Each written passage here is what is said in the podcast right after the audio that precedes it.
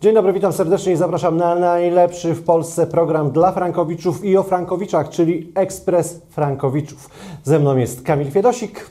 Zbigniew Urbański, witamy serdecznie. A ja zapraszam na skrót newsów, które będą w dzisiejszym programie. Dziekani wszystkich rad adwokackich apelują o utworzenie w sądach wydziałów do spraw kredytów frankowych. Frankowicze płacą coraz wyższe raty. W tym roku wpłynie rekordowa liczba pozwów frankowych. Co wybrać? Ugodę z bankiem czy postępowanie sądowe? Kolejna wygrana członka społeczności R Z B K z Deutsche Bank. Zapraszamy na wywiad z ekspertem. Porozmawiamy z członkiem społeczności Życie bez kredytu. Odpowiemy oczywiście na pytania internautów. Zaczynamy od przeglądu prasy i internetu. Drodzy Państwo, dostaliśmy informację od naszej społeczności, Życia oczywiście bez kredytu, o propozycjach ugody proponowanych przez bank Millennium. Przewalutowanie po kursie trzy przecinek dziesięć złotych, oczywiście pozostałego kapitału do spłaty, plus obniżenie marży z jednego procenta do zero przecinek pięć procent. Czyli jest to próba usankcjonowania długu, tak? Tak jest, zgadza się. No oczywiście propozycja jest podchwytliwa, oczywiście niekorzystna dla frankowicza, nawet uwzględniając słabszy z możliwych wyroków w sądzie, czyli odfrankowanie. Już nie mówiąc o tym, że wyrok unieważniający jest wielokrotnie lepszy. Jeżeli chodzi o szczegóły propozycji Millennium, zapraszam na nasz blog Życie bez kredytu, ukośnik blog, gdzie dokładnie opisujemy propozycje Millennium, które zapadają w stosunku do członków społeczności Życia bez kredytu i opisujemy, dlaczego one są absolutnie niekorzystne, dlaczego one są w pewien sposób też wprowadzające klienta później w przyszłości w jeszcze prawdopodobnie większy problem z tym kredytem, przede wszystkim z uwagi na to, że na dzień dzisiejszy WIBOR jest bardzo niski, historycznie niski i wydawałoby się, że ta rata nie jest taka duża, jak będzie zapewne za kilka lat, czyli frankowicz, można powiedzieć, zamieniłby siekierkę na kijek, czyli tutaj sytuacja jest też dosyć kuriozalna, gdyż banki, widząc, że kurs jest bardzo wysoki, a stopa WIBOR niska, chce wykorzystać te dwie opcje do tego, żeby porównać dwa niezależne od siebie w zasadzie wskaźniki do tego, aby jednak mu wszystko namówić frankowiczów do przewalutowania kredytu i tak jak powiedziałeś słusznie, usankcjonowania tego długu, czyli braku możliwości później dochodzenia roszczenia, a tak jak powiedziałem wcześniej, roszczenie jest wielokrotnie lepsze, jeżeli chodzi o kwestię wyroku, biorąc pod uwagę nawet odfrankowanie. No to jest względem propozycji, to jest nawet dwieście procent lepsze rozstrzygnięcie sądowe, potocznie nazywane odfrankowaniem, a około siedemset procent lepsze jest unieważnienie od tej propozycji. Także tutaj, no mówiąc otwarcie, biorąc pod uwagę statystycznie dziewięćdziesiąt osiem procent wygranych spraw, w tym dziewięćdziesiąt trzy procent wygranych spraw poprzez unieważnienie, no to absolutnie jest bezcelowe, żeby w ogóle zastanawiać się nad tego rodzaju ugodami. Chociaż tak jak powiedziałem, zapraszam co do cyfr, co do szczegółów do naszego artykułu na blogu i na pewno będą mogli Państwo tam ewentualnie też dopytać się, skomentować to na naszym Facebooku, też Życie bez kredytu. Zapraszamy do komentarzy, może Państwo dostali również propozycje z innych banków, również bardzo chętnie to przeanalizujemy, natomiast na ten moment te propozycje, może skwituję to wprost, są po prostu śmiechu warte. Po prostu banki cały czas kombinują, ale w taki sposób, żeby prawo i korzyść była po ich stronie oczywiście. Tak jest, dokładnie. A tymczasem e, dziekani wszystkich rad adwokackich apelują o utworzenie w sądach wydziałów do spraw kredytów frankowych, czyli jest źle, a prawdopodobnie będzie jeszcze gorzej, bo sądy są po prostu zapchane, prawda?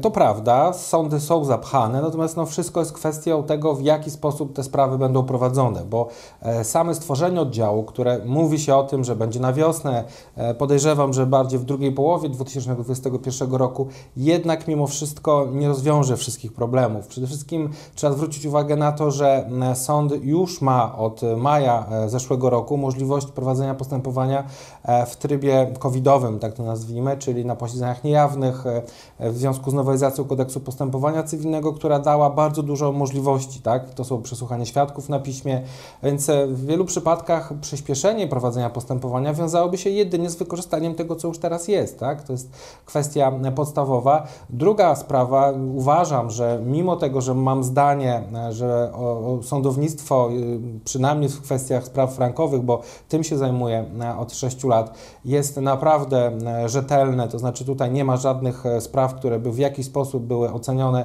powiedzmy, niezgodnie ze stanem faktycznym, to przydałoby się jednak, myślę, że szybsza reakcja czy prezesa sądu, czy sędu, sędziów, którzy zajmują się tym w, w sądzie, aby sędziowie, którzy wydają wyroki zmieniane później w apelacji, jednak no, tracili tą delegację, tak jak to miało miejsce pod koniec dwa tysiące dwudziestego roku, chociażby z uwagi na to, że to również w pewien sposób no, powoduje niepewność wśród frankowiczów, wśród konsumentów, którzy mają prawo do obiektywnej oceny, a jeżeli ta ocena okazuje się w stosunku do oczywiście wyjątków tylko, ale nieobiektywna, i ja zdaję sobie sprawę, że nie ma prawa precedensu w Polsce i każda sprawa jest inna, ale jeżeli są sędziowie, gdzie te sprawy są w większości przypadków, czy były, tak, powiedzmy były oceniane w sposób sprzeczny z, powiedzmy, z prawem, z przepisami, to ci sędziowie powinni szybciej być, powiedzmy, no, usuwani przynajmniej z zakresu kształtowania tego rodzaju orzecznictwa i to faktycznie miało miejsce, ale myślę, że trochę za późno, to znaczy jeżeli wcześniej te weryfikacje byłyby przeprowadzane, można by dostrzec jednak mimo wszystko, że wielu sędziów zmieniłoby przynajmniej na ten moment, można powiedzieć, orzecznictwo, a to jest dla dobra konsumentów, dlatego że konsument, idąc do sądu, chce mieć jasność co do tego, jakie ma szanse i do czego postępowanie sądowe może zaprowadzić. Mam nadzieję, że Ministerstwo Sprawiedliwości usłyszy ten apel, no i przychyli się do tych wniosków. Może to być kolejna, kolejny etap reformy sądownictwa. To znaczy, ja chciałem powiedzieć też otwarcie, że jakby ja nie krytykuję tego, co się teraz dzieje, jakby wskazuję na pewne kwestie, które przyspieszyłyby sposób postępowania, bo też zdaję sobie sprawę, że ja traktuję sędziego sąd jako urząd, tak? To znaczy i w taki sposób też podchodzę do wszelkiego rodzaju czy, czy uwag, czy, czy powiedzmy oceny tego, co się dzieje. Ja wiem, że po, po drugiej stronie jest człowiek, natomiast ja nie oceniam jakby tego, że każdy może się w jakiś tam sposób nawet pomylić, bądź e, czy z przemęczenia, biorąc pod uwagę to ilu spraw, czy z jakiegoś innego powodu. Natomiast ja to traktuję jako urząd i według, według mnie ten urząd powinien no, stanowić pewnego rodzaju e, stabilność, jeżeli chodzi o swoje e, orzecznictwo, o swoje poglądy. I tak jest co do zasady. Natomiast jeżeli są sędziowie, którzy mają pewnego rodzaju wątpliwości, no to moim zdaniem oni powinni być po prostu no, albo odsunięci od prowadzenia tego rodzaju spraw, albo po prostu ocenieni, bo już pewnego rodzaju ocena w przypadku wielu z nich miała miejsce w apelacji, czyli w sądzie odwoławczym, więc skoro sądy odwoławcze w wielu przypadkach zmieniają wyroki niektórych sędziów, to moim zdaniem przyspieszenie w ogóle prowadzenia sprawy, czyli tego, aby sprawy nie były cofane chociażby do pierwszej instancji, jest właśnie w interesie sądownictwa, czyli aby po prostu sędziowie, którzy wydają wyroki, mieli faktycznie przeświadczenie o tym, jakimi powinni się przepisami kierować w tym zakresie. No, poza tym frankowicze, myślę, czekają też na to, ponieważ no, czas trwania danej sprawy wpływa troszeczkę negatywnie na podjęcie decyzji o pozwie czy nie, czyli składaniu pozwu czy nie, a tutaj no, jednak to okienko w tunelu, to światełko w tunelu byłoby też istotne, bo kolejny temat, już przepraszam, bo wiem, że chcesz powiedzieć, zaraz powiesz, bo kolejny temat to niestety szalejący kurs franka. No tak, tak, zdecydowanie. To znaczy ja tu się zgodzę i nawiążę do, do wcześniejszego jeszcze pytania, bo to jest bardzo szeroki temat. Kurs franka to jest jednym z tych elementów. Natomiast druga kwestia to jest taka, że bardzo często pytają mnie frankowicze, ile trwa postępowanie sądowe. I proszę mi powiedzieć, co ja mam odpowiedzieć, tak? To znaczy mamy sprawy, które kończą się po dziesięciu miesiącach w pierwszej instancji, a mamy sprawy, które no, trwają nawet trzy cztery lata. I jak, jak, jest, jaką, jak możemy wyciągnąć średnią w tym zakresie i jak frankowicz może, powiedzmy, budżet domowy przygotować na na to, aby, no oczywiście stała jest opłata za prowadzenie tego postępowania i nie trzeba nawet jej wykładać jednorazowo, bo można je rozłożyć nawet na cały rok płatności, jeżeli chodzi o płatność ratalną, ale mimo wszystko trzeba zwrócić uwagę też na to, że czas trwania postępowania, jeżeli nie ma zabezpieczenia roszczenia i nie ma wakacji kredytowych w banku, no to jednak mimo wszystko wiąże się z tym, że trzeba te raty regulować, aby nie, bym, nie być chociażby wpisanym do biku. Także kurs niestety szaleje. Wiemy o tym, że jest to również po części zasługa, tak to powiedzmy, polityki pieniężnej Narodowego Banku Polskiego. Natomiast no, to są fakty, z którymi nie możemy dyskutować. Miejmy nadzieję, że ten kurs nie będzie jeszcze bardziej rósł. No bo te raty ciągle rosną i powiem Ci szczerze, że my z, ja z żoną, kiedy słyszymy o kolejnym wzroście kursu franka, naprawdę się cieszymy, bo sobie od razu przeliczamy, ile byśmy musieli w tym momencie zapłacić e, jaką wysoką ratę i to, mhm. to nas by bolało, a w tej chwili już mamy święty spokój. No tak, tak. No, to jest kolejny dowód na to, że warto jednak walczyć o swoje w sądzie, bo e, można się skutecznie pozbyć tego kredytu. Ale druga strona tego medalu jest też taka, że w tym roku, przynajmniej takie są oceny, wpłynie rekordowa liczba pozwów frankowych. Podejrzewam, że ma to też wpływ e, szalejący kurs franka, a na szczęście to świadczyć może też o tym, że jednak te w cudzysłowie opieszałość sądów no jednak nie jest kluczowa i nie jest wiążąca dla frankowiczów. No na pewno nie jest kluczowa. Na pewno kluczowym jest to, aby w ogóle pozbyć się tego jarzma, tak? Ja jakby generalnie cały czas rozmawiając z frankowiczami, a ja przypominam, że nasza społeczność liczy ponad dwadzieścia dwa tysiące osób i prowadząc w ramach zespołu ekspertów prawa finansowego i ekonomii ponad osiemset spraw, dodam jeszcze o wartości ponad siedemset dwadzieścia milionów złotych, czyli już niedługo będzie to miliard, mówimy tutaj o sytuacji, gdzie faktycznie jesteśmy w stanie ocenić, że osoba, konsument, który decyduje się na pozwanie banku, przede wszystkim jako ten, powiedzmy, faktor przeważający bierze pod uwagę przyszłość. Czyli ten dzisiejszy kurs franka jest oczywiście bolesny, ale w moim przekonaniu najbardziej bolesne byłoby to, aby nic nie robić z tym kredytem i dać, aby bank cały czas nieuczciwie zarabiał, dlatego że przypominam, że co miesiąc przedawniają się kolejne raty, tak? Też z naszej strony nie jest proste prowadzenie tylu spraw jednorazowo, dlatego robimy różnego rodzaju, można powiedzieć, aktualizację naszej strategii poprzez chociażby pozwy skumulowane czy, czy innego rodzaju pozwy, które mają spowodować, aby faktycznie prowadzenie tego postępowania było sprawniejsze właśnie w kontekście również nowelizacji kodeksu postępowania cywilnego. Natomiast co do szczegółów proszę na bieżąco obserwować nasz kanał na YouTubie, nasze materiały na Facebooku czy na naszym blogu i tam będziemy na pewno tworzyli grupy, aby jakby spróbować szybciej i oczywiście sprawniej, ekonomicznie przygotować Państwu te pozwy. No właśnie, Kamil, a powiedz mi, bo to też częste pytanie naszych frankowiczów, którzy nas oglądają, śledzą na Facebooku i na YouTubie, co wybrać? Ugodę z bankiem czy postępowanie sądowe? No tutaj na chwilę obecną odpowiedź jest jedna i tak długo, jak nie będzie jakiegoś rozstrzygnięcia, które będzie faktycznie korzystne dla frankowiczów, a nie, nazwijmy to, starało się wyrównać, zupełnie nie wiem z jakiego powodu, kwestie nieuczciwych umów do kwestii umów, które były zawarte typowo złotówkowe z, z wiborem, czyli w zasadzie niewiele dające, a jednak dużo kosztujące frankowiczów przez ten okres, powiedzmy już dziesięć do piętnastu lat przynajmniej prowadzenia tej sprawy. Trzeba pamiętać, że wszelkiego rodzaju ugody, które są proponowane, one nie zakładają zwrotu nienależnie pobranego świadczenia do tej pory, a średnio wystarczy zwrócić uwagę na wyroki, które zapadają względem członków społeczności Życia bez kredytu, ich spraw, no to to średni zwrot, no to jest powiedzmy pół miliona złotych, tak? A w ramach tych ugód wszyscy zapominają o tych kwotach, które były nienależnie pobrane. Także w moim przekonaniu absolutnie z tej perspektywy ugody nie będą trafiały w interes frankowiczów, to jest rzecz jakby kardynalna i z tej perspektywy absolutnie istotna. Natomiast z drugiej strony każde postępowanie sądowe, jeżeli oczywiście będzie poprzedzone rzetelną weryfikacją i oceną, analizą tej umowy, przynajmniej powinno przynieść odfrankowanie umowy, a jak wiemy w zdecydowanej większości unieważnienie tej umowy, czyli no tutaj nie ma w ogóle nawet czego porównywać, to jest różnica między jeden do dziesięciu tego, co proponuje bank, a tego, co można wygrać w sądzie i przypomnę, niezbyt dużym nakładem, dlatego że pozwy kompaktowe są też przygotowane do tego, aby klient mógł w mniejszym stopniu zaangażować się finansowo i sukces był faktycznie bardzo podobny, czyli tutaj bez straty na jakości. Dziękuję, Kamil. To był ostatni temat, jeżeli chodzi oczywiście o przegląd newsów prasy i internetu. I przechodzimy do wydarzeń, czyli kolejne unieważnienie. Tym razem poległ Deutsche Bank. Ale tu w tym przypadku, Kamil, chyba nie chodziło o jakąś korzyść finansową, tylko o coś innego, prawda? Tak, w tej sprawie chodziło o unieważnienie ubezpieczenia niskiego wkładu własnego.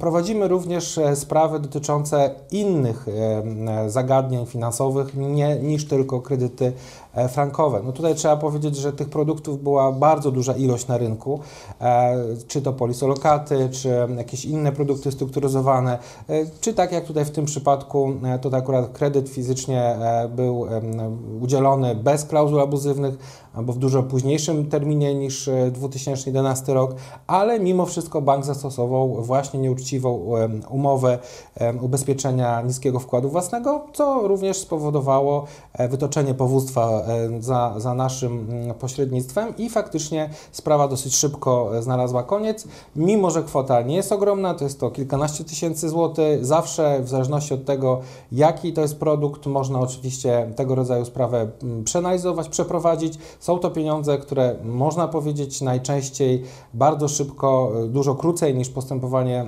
sądowe przeciwko bankom dotyczące kredytów frankowych można również skutecznie odzyskać.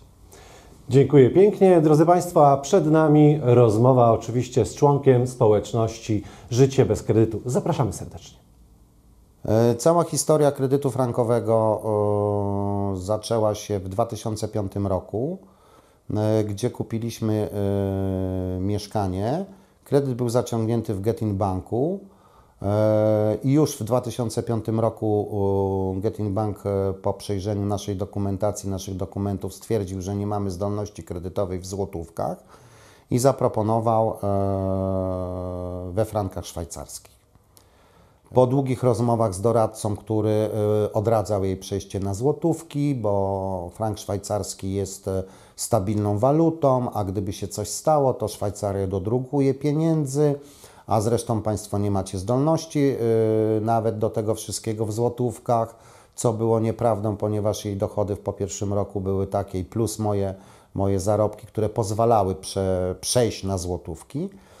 I po długich negocjacjach i rozmowach z doradcą została y, po prostu, no nie bójmy się tego słowa, wrobiona y, w kredyt frankowy. Taka była tendencja, y, tak było, y, a teraz wszyscy mówią, że frankowicze chcieli zaoszczędzić, chcieli tam te, że cwaniacy, że to, że tamto.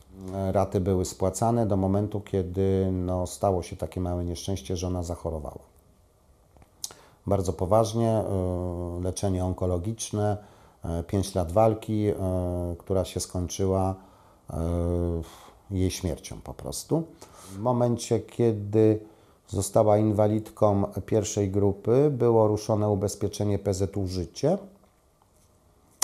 gdzie y, nie nastąpiła żadna pomoc ani y, wypłata jakiegoś odszkodowania świadczenia.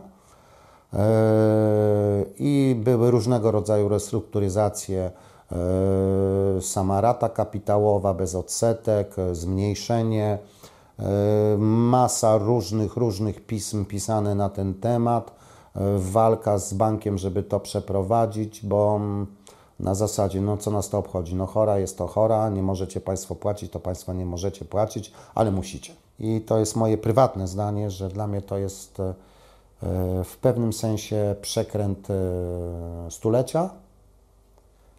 Można to porównać troszeczkę do Amber Gold, tylko że to zostało zrobione w białych rękawiczkach.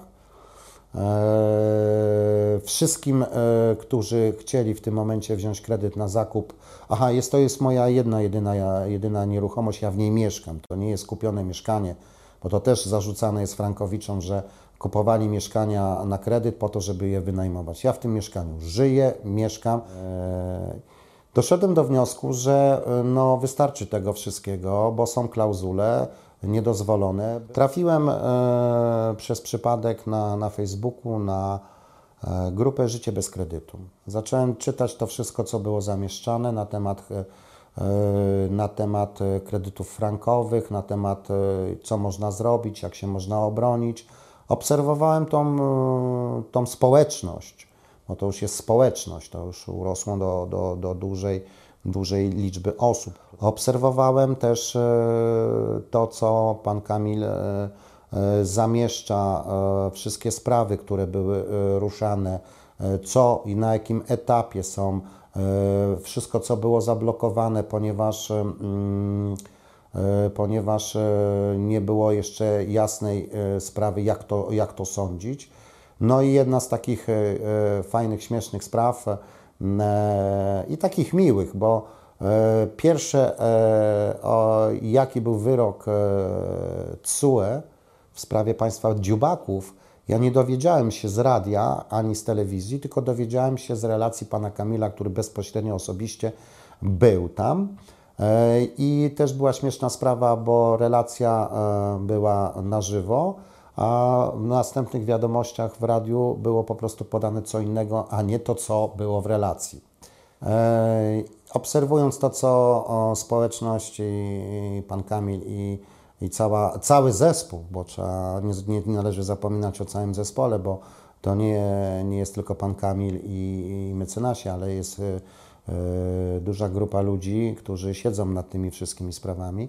Doszedłem do wniosku, że y, po obserwacji długiej, po zobaczeniu, jak to wszystko się tam, o to, co mogłem wyczytać na Facebooku, y, oczywiście y, zapisałem się, powiedzmy, na, tak, że mogłem sobie czytać wszystkie e, sprawy zamieszczane e, w społeczności Życie bez kredytu.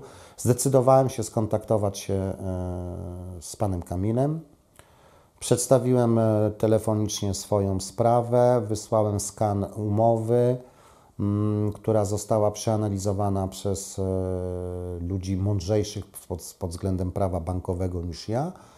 I by było to, że mm, moja umowa, bo już to jest moja, tylko osobista, bo żona świętej pamięci już jej nie ma, ona już ma święty spokój. To pan może wyciąć później. e,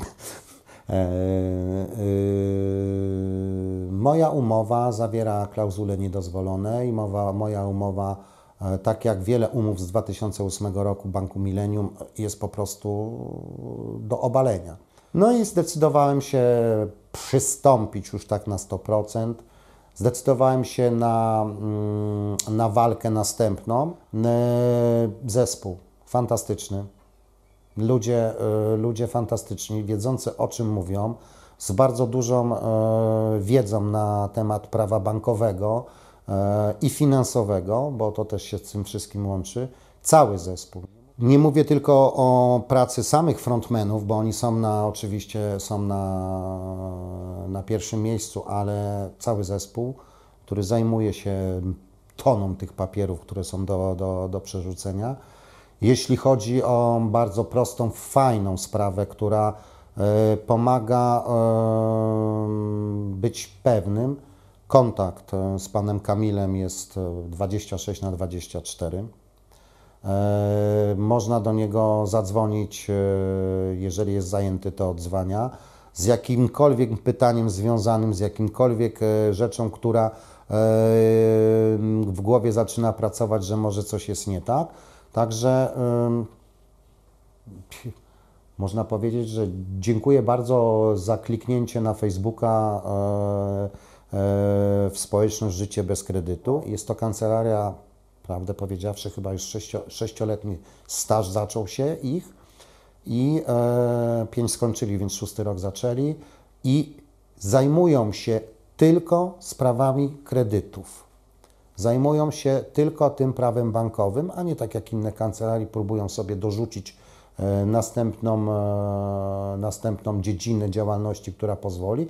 I co jest najważniejsze, te prawie sześć, ten szósty rok czy tam sześć lat, no mogę stwierdzić, że chyba przetarli trochę szlak dla tych innych kancelarii, ponieważ ich wiedza, ich profesjonalizm i, i to wszystko, no to podejrzewam, że powinni, powinni Życie dla kredytu jeszcze powinni zrobić jedną rzecz, że powinny robić szkolenia dla innych adwokatów na temat na temat, jak prowadzić sprawy przeciwko kredytom w walucie obcej, bo nie mówimy tylko o frankach.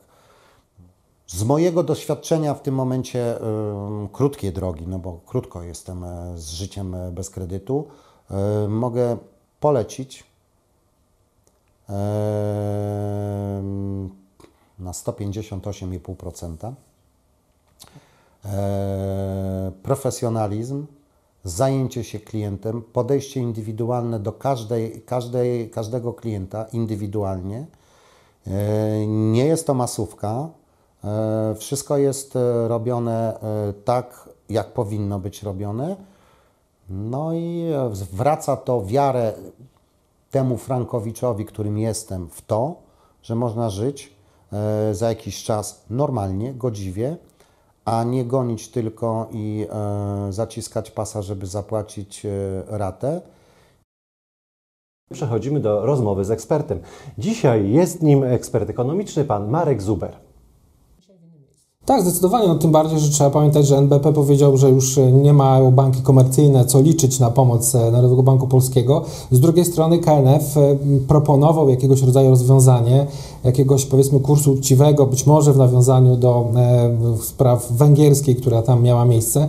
Natomiast no, koszt e, właśnie to, co Pan powiedział, jednorazowego, nawet przewolutowania tego kredytu, choć e, tak jak Pan sam powiedział, większość kredytów jest kredytami złotówkowymi, jedynie waloryzowanymi do franka. Trudno kredyt złotówkowy przewolutować na złotówki, ale pomijając nawet ten szczegół, no, to jednocześnie zdarzałoby się wówczas takie rozstrzygnięcie, które powodowałoby, że klient musi zdecydować się na WIBOR, który obecnie jest trzy razy, trzy razy wyższy niż LIBOR, który umówmy się, że jest na historycznych minimach, co powoduje, że prawdopodobnie w perspektywie czasu jest prawdopodobne, że on zacznie rosnąć. No a z drugiej strony nie ma zwrotu tego nienależnego świadczenia, które frankowicze jednak mimo wszystko w tych ratach miesięcznych częściowo przynajmniej ponosili, więc tego rodzaju rozstrzygnięcia, nie tylko, że ono moim zdaniem, tutaj będzie do Pana pytanie, nie jest w stanie być zrealizowane jednorazowo przez banki, o tyle w moim przekonaniu, jeżeli mówimy o ugodach chociażby sądowych, to tutaj jak najbardziej, dlatego że te rezerwy, o których już wiemy, że one być może nie mają wpływu na kurs franka na rynku, ale na pewno mają wpływ na przychody, na zysk, na kapitał banków, po rozwiązaniu tych rezerw jest bardzo duże prawdopodobieństwo, czyli przy jakiejś ugodzie sądowej, że przynajmniej część tych rezerw, czyli straty, już mówiąc otwarcie, by była uwolniona, prawda? I Pan myśli, że banki będą właśnie chociaż poprzez sąd, bo tutaj już to będą pojedyncze, powiedzmy, ugody, oczywiście w ilościach tysięcy, a nie setek tysięcy, czy one faktycznie mogłyby pomóc przynajmniej częściowo w rozwiązaniu tego problemu? No pomóc na pewno, natomiast mhm. właśnie po rozstrzygnięciu T S U E nie miałem żadnych wątpliwości, że banki nie będą gremialnie chciały iść w kierunku ugód. Mhm. Niestety, i to dzisiaj obserwujemy, wynika to z, z wielu czynników. Pierwszy pewnie czynnik to jest czynnik pod tytułem, no dobrze, a kto za to weźmie odpowiedzialność? Mhm. A może jednak... Rady nadzorcze może.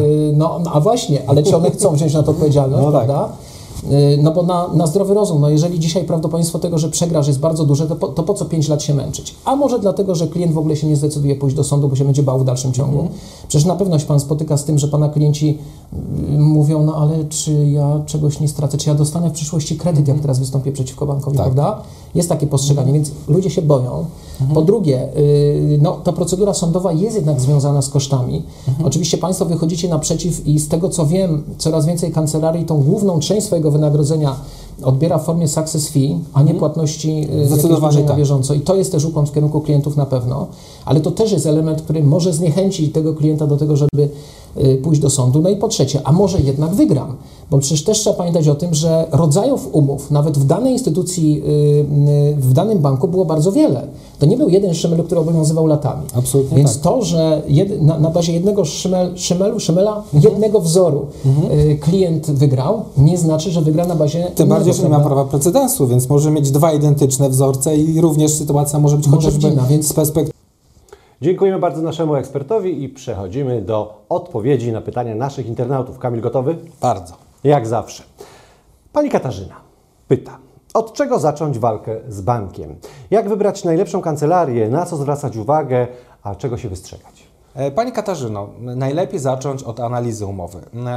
Proszę wysłać swoją umowę na adres info małpa życie bez kredytu kropka p l i w ciągu trzech dni wykonamy analizę, przedstawimy warianty, no i oczywiście ofertę prowadzenia postępowania sądowego. I teraz odpowiadając na co trzeba zwrócić uwagę. Generalnie, jeżeli będzie Pani porównywała oferty, proszę zwrócić uwagę na kompleksowość i zakres usług, zakres czynności, które będą wykonane w ramach tej usługi, jaką jest właśnie pozwanie banku. To jest rzecz podstawowa. Druga kwestia, którą bardzo mocno klienci doceniają, jest to, czy dana kancelaria posiada własny zespół ekspertów prawa finansowego, ekonomii, czy są to kancelarie jedynie prawne, odszkodowawcze, które w zasadzie bazują na pośrednictwie, bądź też na prowadzeniu spraw w własnym zakresie, ale przez radców prawnych, adwokatów bez własnego zaplecza ekonomicznego.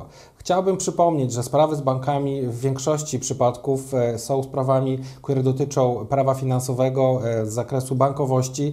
To są najczęściej jednak mimo wszystko meandry nieznane dla zawodowych prawników, dlatego bardzo ważne, żeby w ramach takiego zespołu byli ekonomiści, statystycy, osoby, które faktycznie mają doświadczenie w tym zakresie.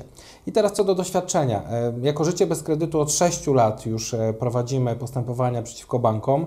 One oczywiście znacznie nasiliły się w ciągu ostatnich dwóch lat, natomiast no, doświadczenie, które posiadamy w tym zakresie, ponad dwadzieścia trzydzieści spraw u każdego sędziego w Sądzie Okręgowym w Warszawie, powoduje, że mamy przetarte ścieżki prowadzenia sprawy od początku aż do prawomocnego wyroku. Wobec tego proszę również zwrócić uwagę i nie dać się, jakby zawsze to podkreślam, nabrać się na jakieś niskie stawki dla kancelarii, które w pewien sposób no, będą się uczyły na Pani sprawie. To jest kardynalna kwestia, aby po prostu dotrzeć do takich kancelarii, które faktycznie specjalizują się w tym zakresie, a przy okazji nie są kancelariami hurtowymi, czyli takimi, które nie sztampowo nie podchodzą do spraw po to, aby jak najwięcej w ramach danego czasu przeprowadzić spraw czy złożyć pozwów. No tutaj trzeba zwrócić uwagę na to, że ma Pani jedną szansę na pozwanie banku i bardzo trudno jest cokolwiek zrobić, kiedy przegra Pani prawomocną, prawomocnym wyrokiem sprawę z uwagi na powagę rzeczy osądzonej. Także przede wszystkim rozsądek, kwestia również weryfikacji tego, jakie kwoty są do odzyskania, czyli czym kwoty są większe, tym bardziej trzeba zwrócić uwagę na to, czy dana kancelaria jest faktycznie doświadczona w prowadzeniu tego rodzaju spraw. Decyzje zawsze pozostawiamy w ostatecznym rozrachunku Frankowiczowi. Kamil, wystarczyło powiedzieć, proszę bardzo, to, to Zbyszek, który jest żywym, chodzącym przykładem tego, że warto być członkiem społeczności Życie bez kredytu, no bo my rodzinnie dzięki właśnie społeczności wygraliśmy z bankiem. Warto, tak. Pani Kasiu, warto, naprawdę. Przechodzimy do kolejnego pytania. Pani Bożena. Pani Bożena mieszka w Gdańsku i pyta, gdzie powinnam złożyć pozew? W miejscu zamieszkania? Czy orzecznictwo w Warszawie jest lepsze niż w Gdańsku? Tutaj odpowiedź jest prosta, to znaczy w Sądzie Okręgowym w Warszawie, czy też Okręgowym w Warszawie Pragi, dla Warszawy Pragi jest jak najbardziej to orzecznictwo przynajmniej stabilne w tym zakresie. Tak? Jeżeli Pani jest z Gdańska, czy z jakiegokolwiek innego miasta, może Pani oczywiście złożyć pozew w, w, w swoim mieście, mieście zamieszkania, natomiast no, my nie rekomendujemy tego rodzaju zachowania, dlatego że no, mamy pewnego rodzaju wątpliwości co do tego, jak będzie przebiegał dany proces i mimo tego, że oczywiście on będzie przebiegał szybciej, dlatego że bez wątpienia nie ma drugiego takiego sądu jak Sąd Okręgowy w Warszawie obłożonego sprawami, to jednak ta stabilność i ten ostateczny wyrok, nawet jeżeli będzie on rok czy, czy nawet dwa lata później, to jest e, większa szansa na to, że on będzie stabilnie e, przedstawiony, jeżeli chodzi o cenę e, materiału dowodowego, niż w sądzie, który no, nie ma doświadczenia. Trzeba pamiętać, że są to sprawy dosyć skomplikowane i nie bez kozery powstaje w Sądzie Okręgowym w Warszawie specjalny wydział, gdyż nawet sąd widzi, że jest taka potrzeba, no trudno tutaj w innych sądach szukać tego rodzaju, powiedzmy, rozwiązań. Oczywiście prowadzimy sprawy w Sądzie Okręgowym w Gdańsku, w Sądzie Okręgowym we Wrocławiu i również te sprawy w tamtych sądach są wygrywane, natomiast absolutnie jeżeli chodzi o logistykę prowadzenia prowadzenia postępowania, to radzimy prowadzenie postępowania w Sądzie Okręgowym w Warszawie. Natomiast znowu powiem, że Państwu zawsze pozostawiamy decyzję, gdzie ostatecznie chcą Państwo złożyć ten pozew. Są plusy, są minusy, natomiast przeważającym aspektem jest oczywiście ta stabilność orzecznictwa i ona znajduje się tutaj w Sądzie Okręgowym Apelacyjnym, również później jako sąd odwoławczy w Warszawie. Pan Sebastian. Pan Sebastian jeszcze nie jest członkiem społeczności Życie bez kredytu, ale myślę, że już niedługo będzie, ponieważ ma sprawę już w sądzie, ale nie jest zadowolony z kancelarii. I teraz pyta, czy może ją zmienić w momencie trwania procesu? I jakie są procedury do zmiany kancelarii? To nie pierwsze tego typu pytanie. Tak, Panie Sebastianie, oczywiście może Pan zmienić kancelarię. Należy poprzedzić to wnikliwą analizą pozwu i okoliczności dalszych pism procesowych. Akurat jeżeli chodzi o przejmowane sprawy przez naszą kancelarię, nie jest to zbyt chętnie przejmowana kwestia, bo jednak mimo wszystko jest naprawianie czyichś błędów problematyczne najczęściej. Natomiast w szczególnych przypadkach godzimy się na to, żeby przejąć taką sprawę. Procedury nie są skomplikowane. Wystarczy, aby po prostu wypowiedzieć pełnomocnictwo, wypowiedzieć umowę w tym zakresie, no i dalej prowadzić sprawę już z nowym pełnomocnikiem procesowym, z obsługą oczywiście całego zespołu prawa finansowego i ekonomii, przy czym tu chcę powiedzieć, że na ten moment nie będziemy w stanie pomóc, trzeba poczekać kilka tygodni z uwagi na bardzo duże obłożenie pracą, natomiast generalnie odpowiadając na Pana pytanie, to tak, jak najbardziej jest to możliwe i jeżeli Pan ma jakieś przesłanki faktyczne, które mówią o tym, że coś może się dziać złego z Pana postępowaniem sądowym, to lepiej przynajmniej to zweryfikować, niekoniecznie od razu zmieniać kancelarię, ale lepiej mieć świadomość tego, co się dzieje, bo trzeba pamiętać, że sprawy przeciwko bankowi można wytoczyć tylko raz. Ale warto próbować. O, absolutnie tak. Dziękuję Ci serdecznie za wszystkie odpowiedzi, wyczerpujące odpowiedzi. Drodzy Państwo, to wszystko, co przygotowaliśmy dla Was w dzisiejszym odcinku. Żegnamy się, do zobaczenia w kolejnym. Kamil, do widzenia, dziękuję, wszystkiego dobrego. Do widzenia, pozdrawiam serdecznie.